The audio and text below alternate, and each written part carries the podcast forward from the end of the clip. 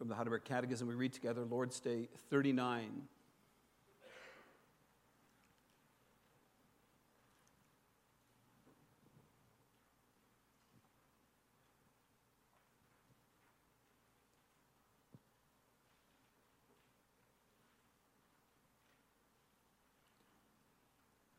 What does God require in the fifth commandment?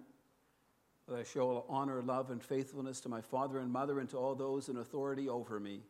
Submit myself with due obedience to their good instruction and discipline, and also have patience with their weaknesses and shortcomings, since it is God's will to govern us by their hand.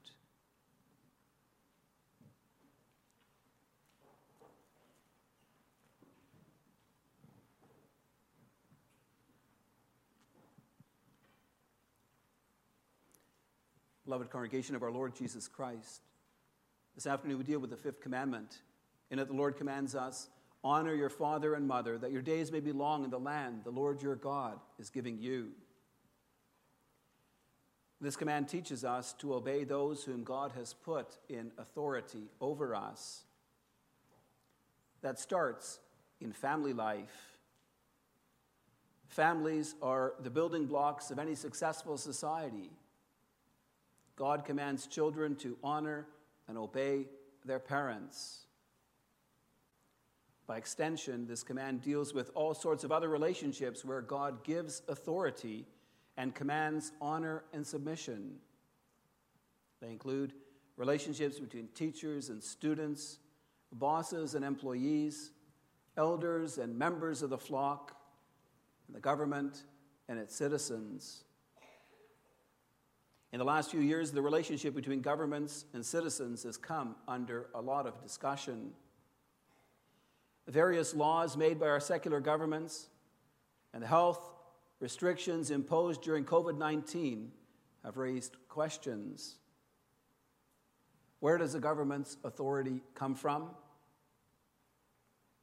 What are we to do in the face of perceived government overreach? Must we obey the government in all things, even if we might consider it misguided or wrong? Is there ever a time when we may when we must obey God rather than man? COVID 19 and the restrictions relating to it have caused much controversy in our churches.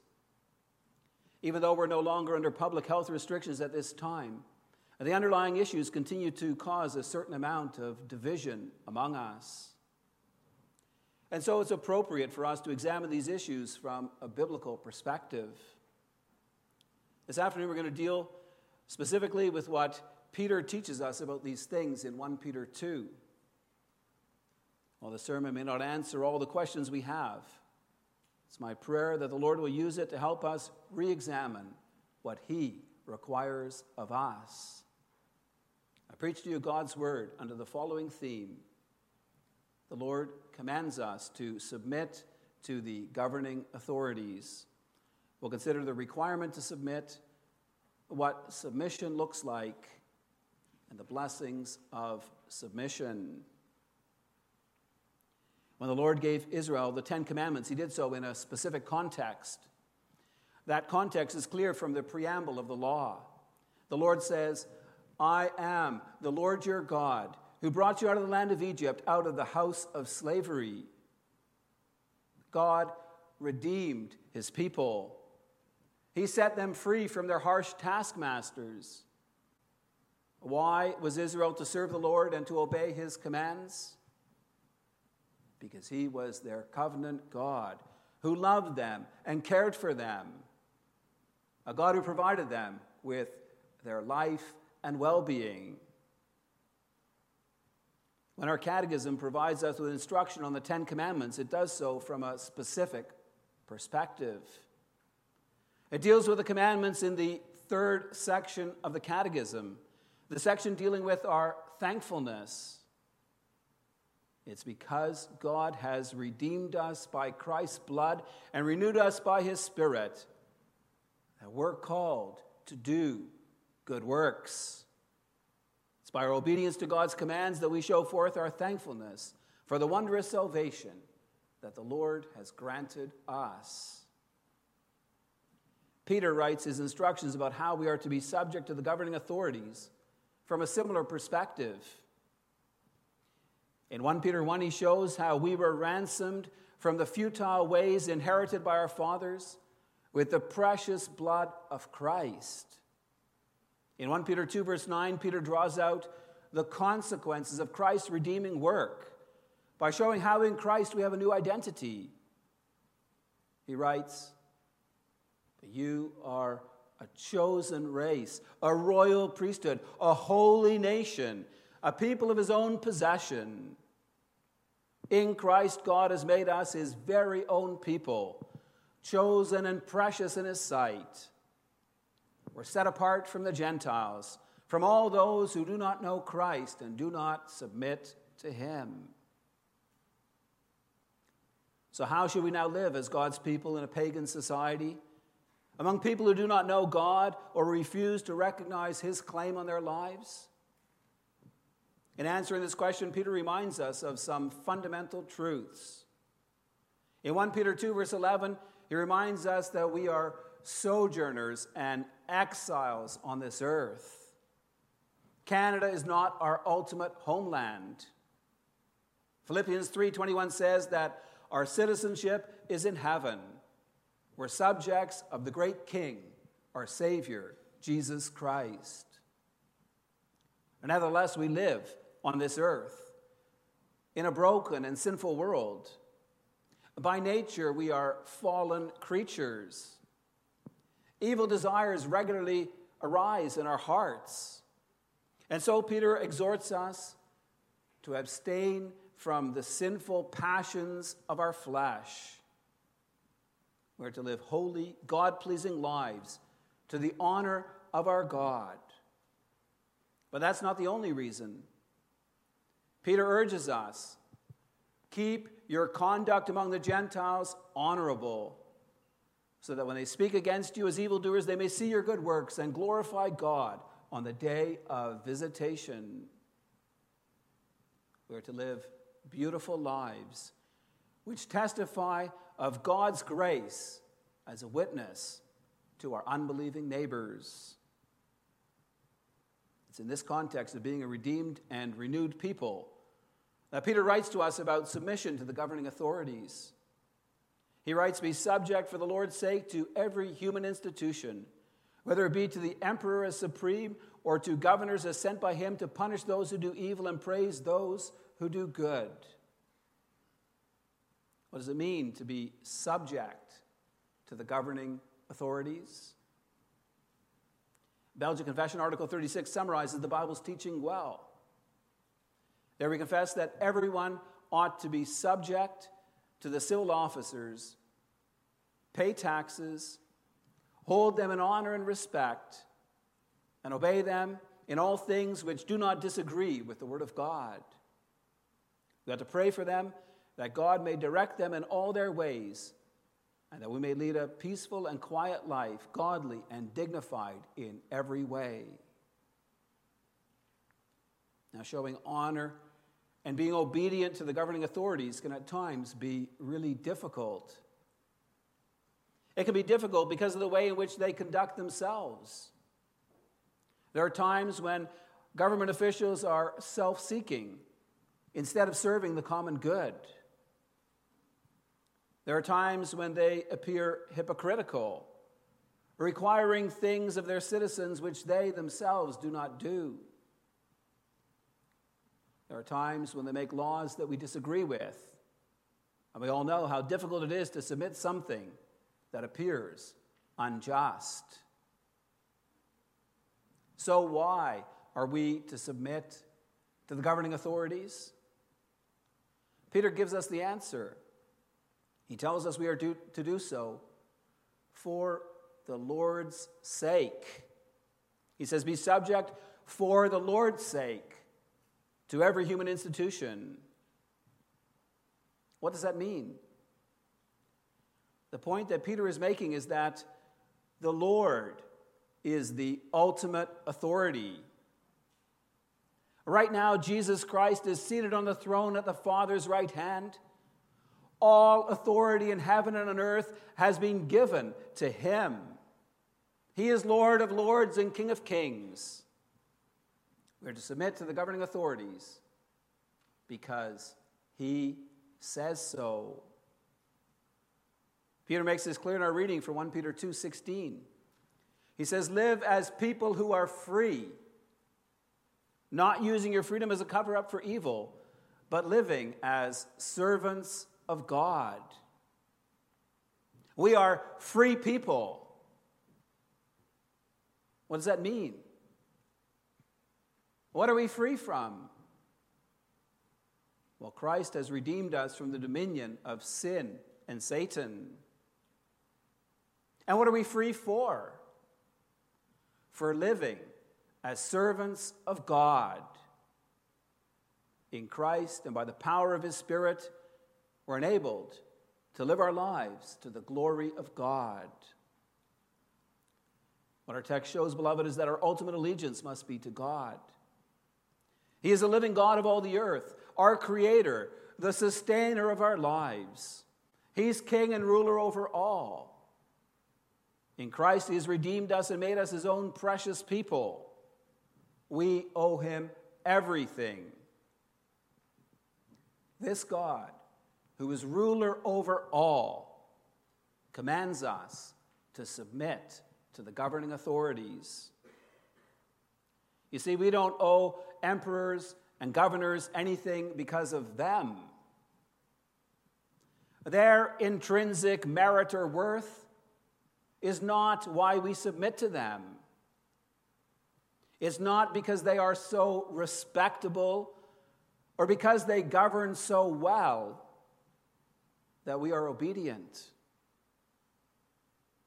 We submit because we're servants of a higher king because he commands us to do so.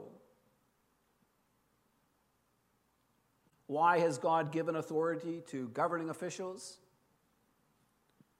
Again, the Belgian Confession offers a beautiful summary of the teaching of God's Word. It says, We believe that because of the depravity of mankind, our gracious God has ordained kings, princes, and civil officers. He wants the world to be governed by laws and statutes in order that the lawlessness of men may be restrained and that everything may be conducted among them in good order. For that purpose, he has placed the sword in the hand of the government to punish wrongdoers and protect those who do what is good. God has established the governing authorities for our good. He's given them responsibility over civil society. The government is charged with making and enforcing laws to restrain the wickedness of mankind, to allow civil society to flourish. We don't always appreciate the blessings of living in a country where, for the most part, the rule of law is upheld. There's many places in this world where the government is not able to make or to enforce laws effectively. And if there's no rule of law, chaos and anarchy rule. I've experienced this personally in Papua New Guinea. Simply not a safe place to live. You need to be careful where you go and what you do. But there's always people who are targeting you. Pickpockets will try to steal your valuables. If you're driving at night, you're at risk of being carjacked. Grocery stores there are patrolled by armed guards with vicious dogs. Our missionaries in Papua New Guinea need to live in secure compounds with high barbed wire fences, with electric gates and security guards patrolling the premises. Even in our Western societies, we see how the rule of law can break down. You remember what happened when a hurricane hit New Orleans and much of the downtown was evacuated due to flooding? Stores were looted, people were assaulted, Women were raped in some of the communal shelters. Similarly, in recent years, police brutality against black men have led to violent protests in America. While police brutality is obviously wrong, so was the response. It involved burning buildings, looting, vandalism, Ultimately, the cost rose into the billions of dollars. It shows why God has ordained governments, police, and courts. It is to restrain the wickedness of the human heart so our society will be a livable place. This applies not just to other people, beloved, it also applies to us. The Lord our God knows the human heart. He knows that within each of us there's a little rebel. It's part of our fallen nature. Within every person, there is a desire to be king. I want to be in control of my own life. You can't tell me what to do. I'm in charge of my own affairs. We easily resent authority because we want to be independent. We want to make our own decisions in life. We see that reflected in different ways in our lives. We know that there are speed limits and that these limits have been set because speed is often a factor in serious car accidents. Yet many of us struggle to drive the limit. We think we know better, that we're in full control of what we're driving, that the limits are often stupid and restrictive. While the government has put in place certain safety measures to prevent workplace accidents, we often don't like them, and we may disregard them because we feel that they're restrictive they prevent us from working productively. What should be clear, beloved, is that it's not easy for us to show all honor, love, and faithfulness to our father and mother and to those in authority over us. It is hard to submit with due obedience to their rule over us. Submission is difficult. Yet in the fifth commandment, God requires this from us. He's the one who commands us to submit to the governing authorities, for it is His will to govern us by their hand. Brings us to our second point, and it will consider what submission looks like. There are times when governments make laws that we disagree with. There are situations where our government officials impose laws on us that they do not abide by themselves. In such situations, there is a temptation for us to place ourselves above the law by claiming Jesus Christ is our King, and therefore we can do whatever we please. Whenever governments make what we consider to be unfair laws or regulations, there's a real temptation for us to rebel. But, beloved, we are not revolutionaries. Historically, in the time of the Reformation, there were some Christians who rejected the authority of kings under whose dominion they lived. Thus, in Belgian Confession, Article 36, the Church has formally rejected the position of the Anabaptists and other religious people who reject the authorities and civil officers and who overturn the decency that God has established among men.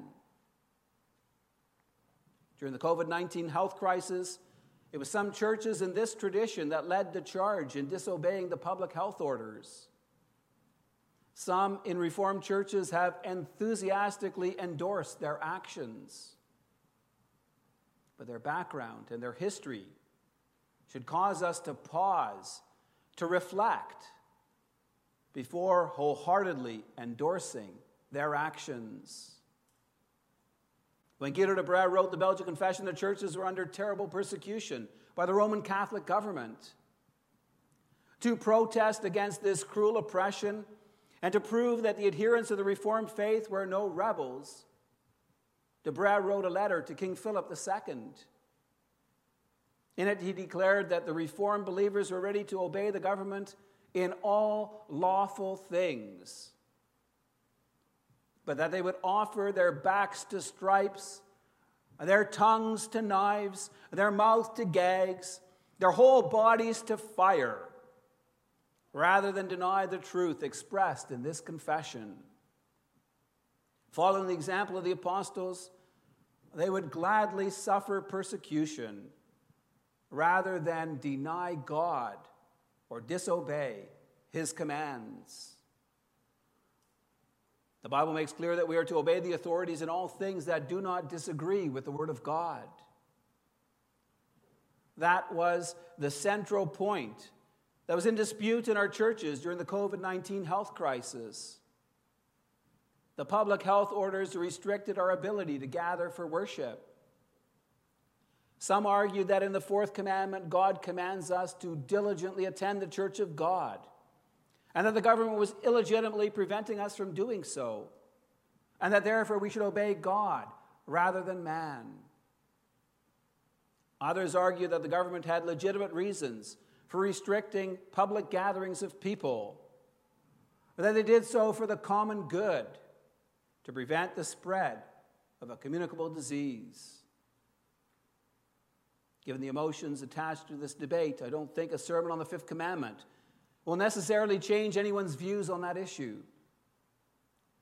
But our reading from 1 Peter 2 provides us with some perspective to help us work through the issue of what it means to obey the government in all things that do not disagree with the word of God.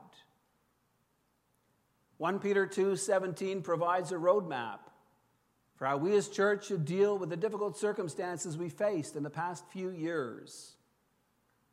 There Peter, writing under the inspiration of the Holy Spirit, commands us honor everyone, love the brotherhood, fear God, honor the emperor. We are to honor all people around us.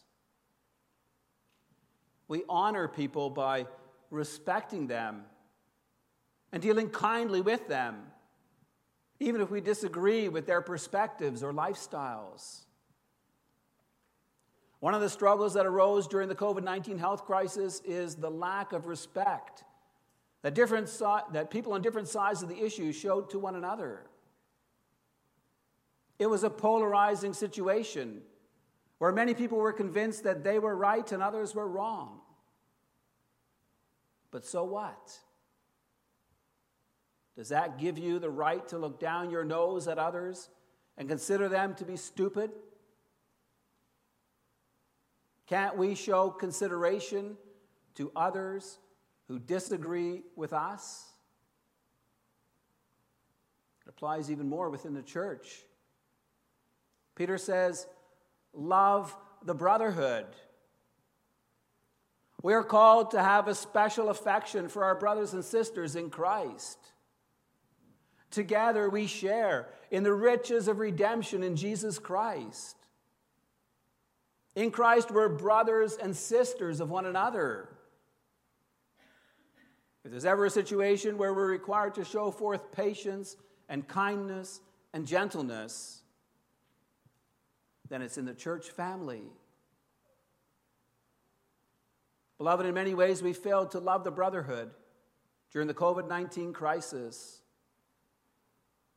In Philippians 2, Paul calls us to complete his joy by being of the same mind. He says, Do nothing from selfish ambition or conceit but in humility count others more significant than yourselves. Let each of you look not only to his own interests, but also to the interests of others. Were we truly willing to subjugate our pride, to consider the perspectives of others? Even if we were convinced that we were right, were we willing to look beyond our own interests and consider the interests of others. Loving others often requires a sacrifice on our part. But that kind of love was not always shown in our dealings together over the last few years. Peter continues with the command fear God, honor the emperor. Please note how Peter requires different things from us in our relationship with God and our relationship with the emperor. We are to fear God while honoring the governing authorities. What does it mean to fear God? To fear God means to show him the reverence due to his name. It means to submit ourselves wholly and completely to our Creator, Redeemer, and King. Honoring the emperor means showing the governing authorities respect, submitting to them as God's lawfully appointed representatives. In the time when Peter wrote his first letter, the emperor had supreme authority over much of the then known world. Governors had the authority and the power to punish people severely. It's striking to see what happened at Jesus' trial before Pontius Pilate. When Jesus did not respond to one of Pilate's questions, Pilate asked him, Do you refuse to speak to me? Don't you realize I have power either to free you or to crucify you? And in fact, Peter was, Pilate was asking, Don't you fear me? Jesus' response was, You would have no power over me if it were not given you from above. And in fact, Jesus was saying, No, I do not fear you. I fear God, and I've come to do his will. Similarly, we need to draw a distinction between fearing God and honoring the emperor. In the early church, many Christians were faced with this dilemma. The emperor, Caesar Augustus, claimed to be a god. Officials in the Roman Empire required everyone to acknowledge Caesar as Lord. It's something Christians were unwilling to do. Many died as martyrs with the confession, Jesus is Lord, on their lips. They feared the Lord, they honored him above all even when their lives were under threat. Shows there are limits to our obedience to the civil authorities. Even though they hold the sword to punish whomever they decide is doing wrong, there are times when Christians cannot submit to them. There can be a temptation to submit to the unlawful dictates of civil rulers because of our fear of man. But God is the supreme ruler when there's a conflict between what he commands and what human authorities require, we must obey God overall. The midwives did this in Egypt when Pharaoh commanded them to kill the Hebrew baby boys. Similarly, doctors today who are required to participate in giving medical assistance to those who choose to die should refuse to take part in any so called mercy killing Daniel's three friends were required to bow down before a golden image of the king. They refused, even under threat of being cast into the fiery furnace, because they knew God forbade them to worship anyone but Him. During the COVID 19 restrictions on public worship, consistory and deacons acknowledge that ultimately it is a consistory that has responsibility to call the congregation together for worship. The decision about whether to abide by the health orders was not always easy. We wanted to obey the governing authorities, but not to disobey God in the process. Factors that we considered included how churches were treated in comparison with other public gatherings, and whether there were, as well as the length of time we were restricted from gathering, and whether there were other opportunities for worship. We did not want the name of Christ to come under disrepute in the broader community. We also didn't want to further divide our own congregation. You're all aware of the decisions that were made. Were they the right decisions? God will judge.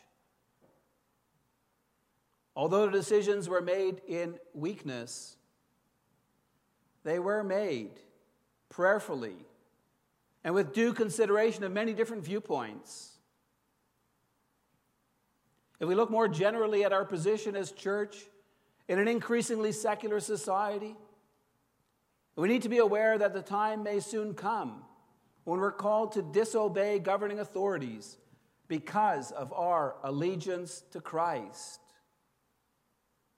Our default position should be submit to the governing authorities for the Lord's sake, because He has appointed them to rule over us. But there's a limit to our obedience, or to obey them in all things which do not disagree with the Word of God. Brings us to our final point the blessings of submission. The opposite of submission is rebellion. We know what happens when people rebel against the authorities that God has put over us. In family life, rebellion against parents often leads to sad circumstances in a child or young person's life. Often they are estranged from their family. Often they face further troubles and sorrows in life. Those who rebel against the governing authorities also face consequences from this. For as God's word teaches us, the government does not bear the sword in vain. It will use its power to punish evildoers. Yet the opposite is also true. It's important for us to remember that the fifth commandment contains a promise. Uh, God calls us to honor those in authority over us, that your days may be long in the land the Lord your God is giving you. Our governments have been given authority that they may restrain the wickedness of man, that everything among them may be conducted in good order when the government rightly exercises its God given authority, its people are blessed. But then the Lord allows us to live quiet and peaceable lives. Then there's room for the church to flourish.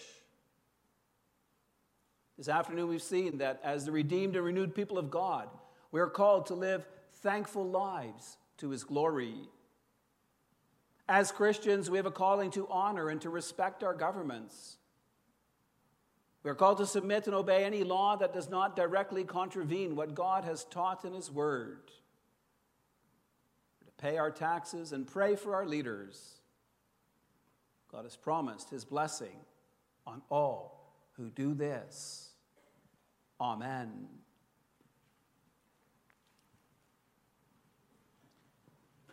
In response to the gospel message, let's sing together from Psalm 145, stanzas 1 and 5.